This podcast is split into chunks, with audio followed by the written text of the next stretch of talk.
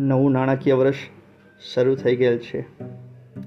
આપણી ઉપર એક મોટી જવાબદારી છે.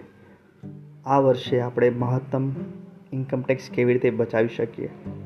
તો આજના એપિસોડમાં આપણે જોશું કે કરવેરાનું મહત્તમ અને સારી રીતે આયોજન કેવી રીતે કરી શકીએ, જેને કારણે આપ ટેક્સ બચાવી શકો, આવક વધારી શકો. આપને ખ્યાલ હશે કે વર્ષ શરૂ થવાના સમયમાં તમારે ટેક્સ ઇન્કમ ટેક્સનું એક ડિક્લેરેશન આપવાનું હોય છે કે આપ ઇન્કમ ટેક્સની નવી શરતમાં કે ઇન્કમ ટેક્સની જૂની શરતમાં આપ અવેલ કરવા માગો છો. તો દરેક એમ્પ્લોયીએ પોતાના એમ્પ્લોયરને જણાવવાનું હોય છે.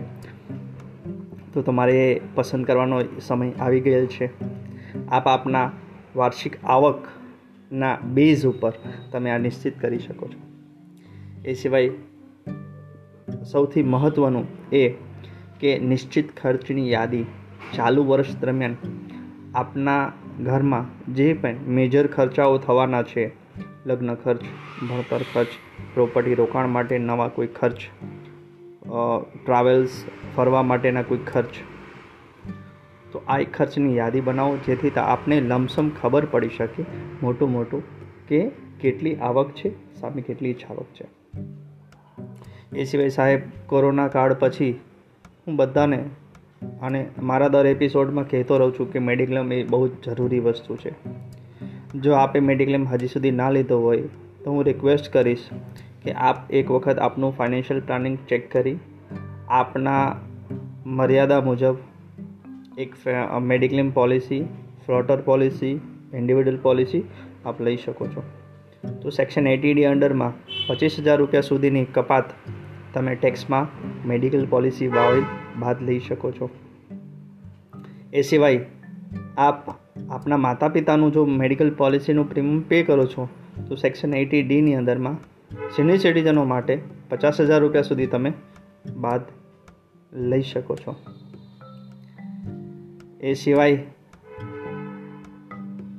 શિક્ષણ લોન જે આજની જરૂરિયાત થઈ ચૂકી છે, ભણતર ખૂબ મોંઘું થઈ ગયું છે. તો જે વાલીઓ મિત્રોએ પોતાના બાળકો માટે, પોતાના માટે અથવા તો પોતાના જીવનસાથીના ઉચ્ચ અભ્યાસ માટે એજ્યુકેશન લોન લીધી છે, તો એની રકમ પણ સેક્શન એટી ડી અંડરમાં આપ બાદ લઈ શકો છો. એ સિવાય ચાલુ વર્ષમાં જો તમે એટીસીમાં દોઢ લાખ કરતાં ઓછું રોકાણ કર્યું છે અને હજી રોકાણ કરવા માટેની તમારી થોડી જોગવાઈ છે, તો બીજા ઓપ્શન્સ જેવા કે equity link saving scheme PPF NSC જો આપની ઘરે દીકરી છે, તો સુકન્યા સમૃદ્ધિમાં પણ રોકાણ કરી અને આપ ટેક્સ બચાવી શકો છો.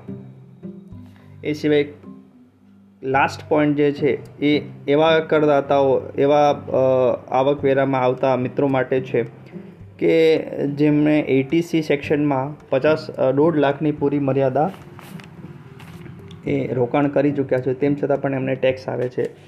તો ઇન્કમ ટેક્સની ગાઈડલાઇન મુજબ આપ eighty CC D one B national pension સ્કીમમાં વધારાના પચાસ હજાર રૂપિયા સુધી રોકી અને તમે ઇન્કમ ટેક્સમાં રાહત મેળવી અને આપ સેવિંગ કરી શકો છો.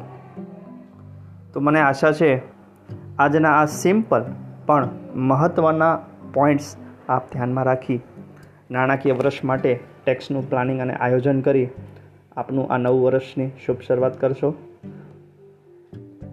મારી ચેનલ સાંભળતા રહો. આવા જ નવા જ ટોપિક્સ એક નવી જ માહિતીઓ માટે જે આપણા જીવનમાં આપણા ફાઇનાન્શિયલ પ્લાનિંગમાં ખૂબ જ ઉપયોગી થાય. તો સાંભળતા રહો મારી ચેનલ થેન્ક યુ